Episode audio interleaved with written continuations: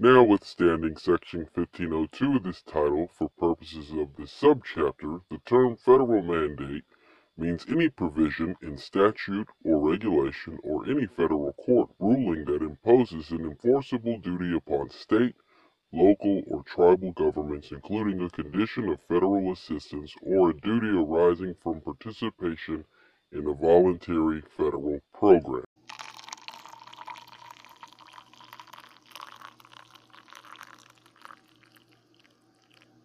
All right. Here we are yet again with another episode of English and Coffee. It's your wonderful host, Demion. And today we're sitting in Boyd Lee Park. Decided to take a little break from our recent spots and go back to the park. I believe they have a softball game. We're parked away in the cut. It's beginning to be nightfall. I've got a um, some gas station coffee here from Speedway. I put about three chocolate caramels in and one hazelnut with three packs of sugar. It's a 20 ounce. Sipping on the tall boy get ready to get into the situation. As you've heard from the intro, um, it's not going to be your average everyday podcast. We're going to get a little bit into the nuts and bolts of what's going on here in the States. I don't know what's happening in your country, but it looks like things are about to get a little crazy. So, as you see, I've titled this one, It's Like Watching a Train Wreck, because I'm going to give you a few examples of train wrecks in progress. And maybe throughout the um, course of this podcast, you'll get a better idea of what it means when you say an expression like that. It's like watching a train wreck. A couple short examples just to get you abreast on the situation. Let's say Nancy, your friend, is an alcoholic. And Nancy likes to drink. She drinks on the weekends, and you notice she wakes up and drinks. You know, that's her best way, that's her best cure for a hangover. But Nancy wasn't working before, but now Nancy's working. So you're like, how is Nancy, who's an alcoholic, going to stop drinking long enough to go to work? So it's like watching a train wreck because it's only a matter of time before the inevitable happens. So I'm going to talk a little bit about what's going on with this whole COVID situation and then give you a few more examples of uh, train wrecks that are currently on route. So with that, let's take a sip. Oh yeah, that's hot. Let's go.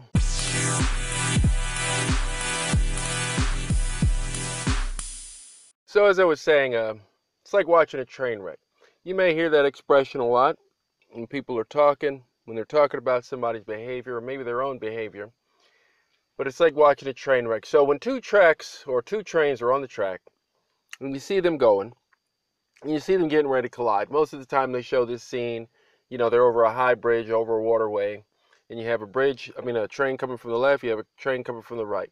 And they're on a one way course for destruction. They're going to collide in the middle, they're going to crash, and then they're going to fall over into the ocean, the river, or whatever this bridge is over. So it's something that's unavoidable because the trains have so much momentum behind them that it's very hard for them to stop. They can't stop on a dime. Cars don't even stop on a dime. So by the time they start applying the brakes, it's already too late and everybody in that train, whatever cargo's on that train, is going to get damaged or lost in the water. So, what happens in life sometimes, um, people are on a certain course, governments are on a certain course, parties are on a certain course of action, a certain path, and it's only a matter of time before the inevitable happens. So, as I read in the beginning, that federal mandate definition to give you an idea, this federal mandate action is happening over here on my side of town. So, seems the government is trying to impose its will on the people yet again. And what they're, you know, not failing to consider because they most surely have considered it, but but they're not um, respecting is stuff that this country was built on, freedom of choice. But now they're imposing mandates that people take this vaccination. Now, if people get vaccinated, that's their choice. If they don't want to get vaccinated, that's their choice. But to sit here and say, well, we're going to take your job from you, or we're going to not allow you to fly, we're not going to allow you to go to any federal buildings, meaning you can't go to like a DMV, post office, government, official stuff, courthouses, you know, anything that you have to do on an official level, they're going to inject their little mandate for this vaccination in the middle of it.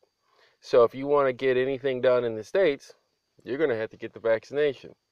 Now, this is going to cause a lot of pushback. It's already causing pushback because everybody isn't on the bandwagon to just jump and get some unknown substance pumped into their body that it hasn't even proven itself yet. You know, people are still dying. If it was so effective, you wouldn't have six, seven, eight different vaccines on the market, right? And then having to go back and get doses, get boosters, and all these things like this. So it's not even proven. But the people that aren't sticking it in their arms could sit up there and make their own judgment calls and say what the rest of the country is going to do, and then to say things like uh, getting impatient with the people, or you're getting impatient with the people. You know, that's a costly statement. Just cost them a lot of votes to say stuff like that. Now, I don't know how your country is handling this situation, but I imagine they're also making their own little mandates and imposing things, or maybe they already have it pretty strict over there, and you're probably like, "What's, what's this guy even talking about?" Well, here in this country, uh, part of it, you know, the, the good and the bad is the amount of freedom that we have. We can choose to do things or not do things. And then there's a little bit of a process, you know, a little deliberation, you know, a little, little dialogue before things happen or don't happen. I know in other countries and other places, you know, what the law says goes. There is no pushback. You push back, you go missing. You know, it's just that simple. You know, nobody speaks out against this, nobody speaks out against that. Like, this wouldn't even be heard of in some countries. But here in the States, this is one of our rights freedom of speech. So we can say whatever we want. Um, but with that, uh, in those other freedoms, is the reason also, you know, a lot of people come here because you're free to practice, you know, whatever kind of religion you want. You want to carry a gun, you can carry a gun. I mean, you know, you want to have a baby, don't have a baby. You want to have a family, don't have a family. You want to have 15 kids, 18 kids. There's nobody telling you what you can and can't do. But now, you know, people are trying to rewrite the law and say, you're going to take this vaccination.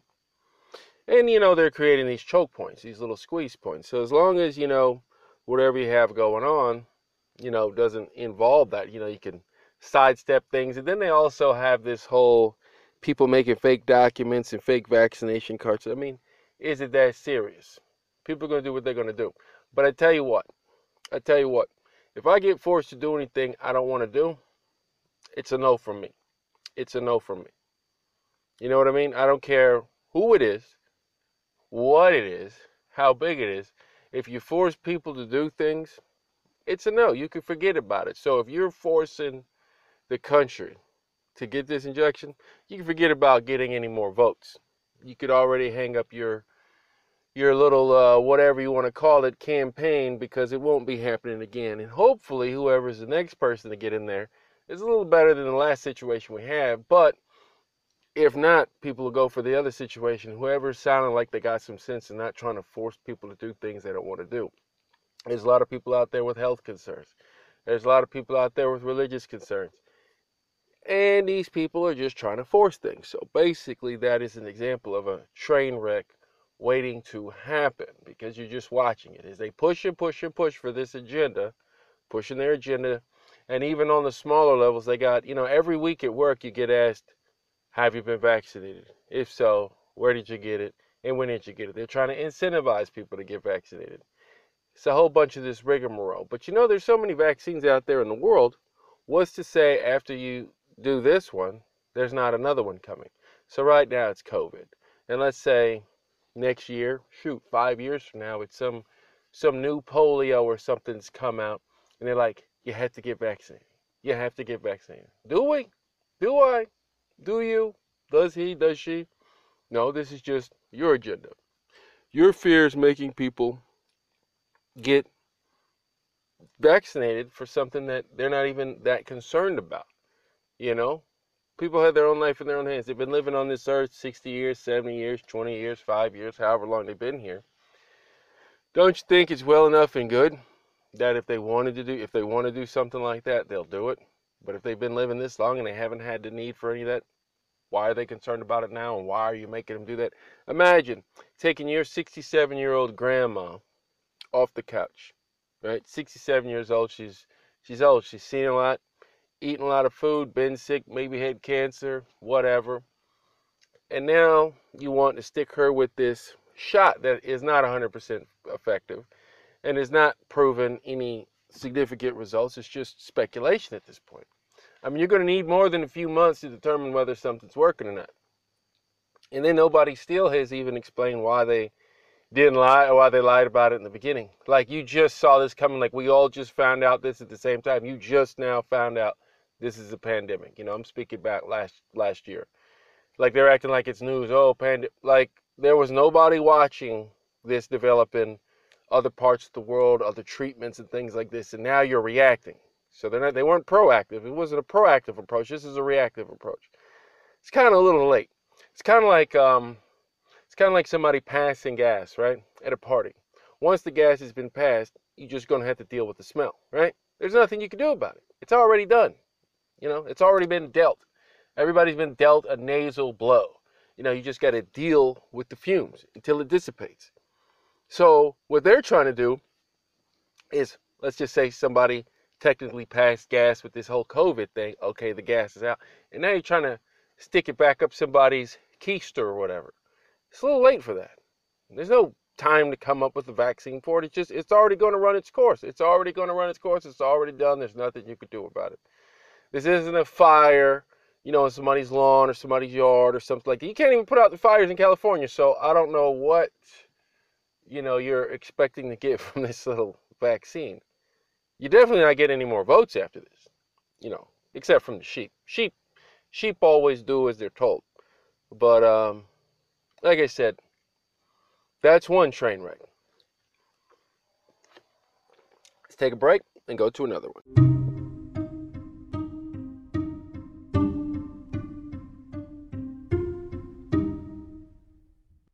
So, as you know, my line of work, I come across a lot of different situations, different behaviors.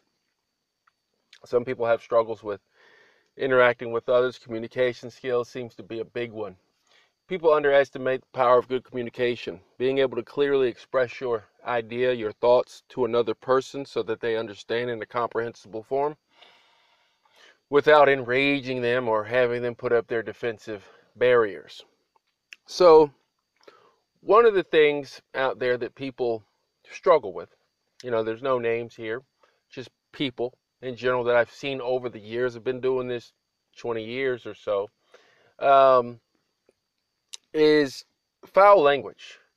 Now, there's a time and place for foul language. You know, you want to cuss, you know, you want to swear, whatever you want to call it. Yeah, cool. When you when you're with your friends, you know, joking with your friends, whatever, you're watching a movie, you stub your toe in the middle of the night, somebody makes you mad at the light, yeah, you can cuss them out, do whatever you want, express yourself how you want, freely, freedom of speech, right? But here's the thing there are certain venues, areas, and situations where there are social norms. There's social norms everywhere. You go to a football game, you expect everybody to shout, you expect people to be loud, you expect people to stand up at the seat, you expect people to be drunk and obnoxious. You expect people to be packed in like sardines. You expect that. These are the social norms. So you dress accordingly, you behave appropriately, you are ready for the action. Now, when you walk into an office setting, right, and you're going in and you're requesting things, you're asking for a handout, you know, some type of government assistance, some type of financial program, federal student loan, whatever you're trying to get, you want something from someone you have to come correct. So your social skills, you know, the cues and, and, and behaviors that you exhibit are going to be that of respect, that of uh, being proper, you know, you, you courteous, respectful speech. You're not in there cussing people out. You're not in there just saying stuff that you would say on the street. So I've got a train wreck in progress that I'm observing. And, you know, I've tried to apply brakes to the train wreck I've sat there, I've spoken to the situation, I've addressed certain things in their social behaviors that may not be appropriate for their long term vision. But they are having a difficult time coping with this because this is new information to them. They've been speaking and acting and doing these things for so many years and they don't see where there's an issue. They feel that because they want to express themselves this way, that the world is supposed to adjust around them, the whole world. You know, not just one or two people, the whole world. Every person they encounter is supposed to just conform and deal with their way of expression like it's okay. No, it's not okay. It's not okay. Now you could you could be like that if you have everything under control and you're not asking for help. But when you're asking for help, there's a certain way that you do it. It also depends on what entities you're dealing with. You know, you're dealing with your friends or whatever. Hey man, let me let me get five dollars. Okay, cool. You don't want to give me five dollars? Well, you know what you could do with that, right? Cool. That's that's the thing. But when you're dealing with like a government or a bank and you're in there like, hi, I'd like to borrow fifteen thousand dollars to open a small business. Um, they're going to speak to you. They're going to ask you a lot of questions. They're going to go in depth because they're giving you money, right? You want something from them. They're giving you money to help you achieve your goals, to help you build your business. But when they ask you these questions, and your response is, "Why do you need to know that? Nobody else asked this. You're you're trying to get too much in my business, and this this uh." You're going to be promptly asked to leave, exit the building, and never come back again this is this is the this is the dialogue you have to deal with. You have to answer the questions. You have to play the game. Unless you can do it on your own. If you find a better way to do it, then you do it a different way. But if you're going to go through certain channels, you're going to have to follow the social norms. Active listening, speaking when spoken to, speaking clearly, not mumbling, not coming under the influence, you know, being on your A game, dressing appropriately. These are the social norms. You walk in there and the lady's got on a dress and heels, don't come in there in shorts and a baseball cap. You walk in there and the guy's got on a freaking got on some slacks, nice button-up shirt, cufflinks or whatever, and a freaking watch, right? Clean haircut, glasses, he's sitting at a computer desk. You don't go in there in sweatpants, right? Talking about what you did last weekend on the yard. Nobody cares. You go in there, you look the part, you speak appropriately, and you get things done. If you don't, it's just a train wreck in the making. You'd be surprised how many managers I speak with, you know, out there in the community, and they tell me about the way people present themselves. They already know as soon as the person comes in the door whether it's a yes or a no just by how they walk in the door. And then when they open their mouth, it's a definite yes or a no. So they see the train come in, no brakes, you know, coming in with freaking flip flops, right? haven't washed their face in three days and smell like an old skunk on the side of the road, right? Train wreck, waiting to happen. Just watching it. Let's take one more sip and we'll give you one more situation. And I think this next one is going to be a little more, maybe, uh, let's see, in reach to a lot of people out there, um, depending on what culture you're from, what social group you belong to. But um, I believe this one probably would touch pretty much most people should be able to relate to this situation. Let's take a sip.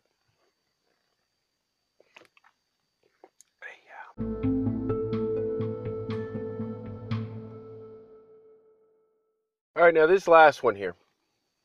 This one might step on some toes, but it is what it is. Weed in the car, people smoking marijuana and driving on the roads. Now, this is something here in America that's pretty, pretty bad. Um, as we all know, marijuana makes people lose sight of time, judgment on the road, motor skills. Everything's a freaking joke to them. They laugh and giggle, right? And that's cool if somebody's sitting at home with their friends, right? In the privacy of their home, doing what they do. But when you're out on the roads, you're affecting other people. You know, this is the same you could say with alcohol. Somebody drinking at home, having a couple drinks, if they want to just get what they say, pissy drunk or something like that. This is expression put in air quotes hey, they could do that. But when you get behind the wheel of a car and you're driving around other people, you're putting other people's lives at risk.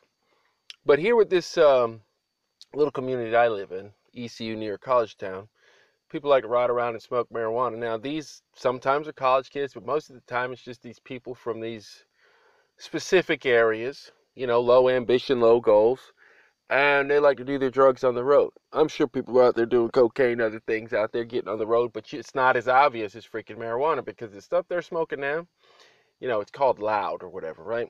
And it stinks. I'm talking it straight up stinks. Smells like a skunk's been uh, put in a meat grinder with its scent glands smeared on the grinder and then heated up to a temperature of 120 degrees so the funk just lifts and it just sticks to whatever it is. So when you're on the road at the stoplight, you got your windows down, you're breathing in some good air. All of a sudden, there's a freaking skunk pulls up next to you. And here's the bad part about it. When they leave that light and get to the next light, they leave this sh- just string of stench, just string of stench, you know, invisible stench that just stagnates and sits in the air. It doesn't blow away. This isn't something you can cover with perfume. This isn't something you can cover up with cologne. No bath. It stinks. They stink. Their clothes stink. The body stinks. So when they get pulled over and they sit there and try to act like, oh, everything's cool, officer. No, everything is not cool. You not only polluted the whole freaking roadway, you're out here putting people's lives at risk. Now, when I was younger, I partied a little bit, did stupid things. Was I one of these people in the car? No, but have I been in the car? Yeah. Um, this was back in the day. So, like I said, I mean, hindsight's 2020. You know, you look at things. So back then, yeah, I was probably one of these idiot people out here on the road. But for I don't know how many years, never been anything close to that. So that's a train wreck waiting to happen. You don't know how many times I'm driving along doing the speed limit 45, and then you got somebody flying by you 60 in the 45, and then you just got this big stench, this big smell, and they're just weaving, bobbing and weaving in and out of cars. You know, almost hitting that one, almost hitting that one, and it's just like it's train wreck waiting to happen. You're just waiting for them to kill themselves or kill somebody else. And it's only a matter of time. Yeah, it didn't happen then. They made it to the party, they made it to the movie. Ha ha, he he, everybody's laughing, they had a good time. But one of these days, they're not going to be so lucky. And see, here's the bad part about it. Now, while they're on the road and they're like, you know, maybe somebody right now might be saying, well, they're not hurting anybody. They're just driving around, you know, having fun. Okay, here's the thing. When they slam into your grandma, right? They slam into your grandma or your freaking little sister or little brother just got their license and they're learning how to drive and they pull up to the stop sign look both ways, and then pull out, and then some weed smoking fool slams into him, right, leaving this big stench of funk, right? And then your little sibling or whatever goes flying through the freaking windshield. It's not so funny then, right?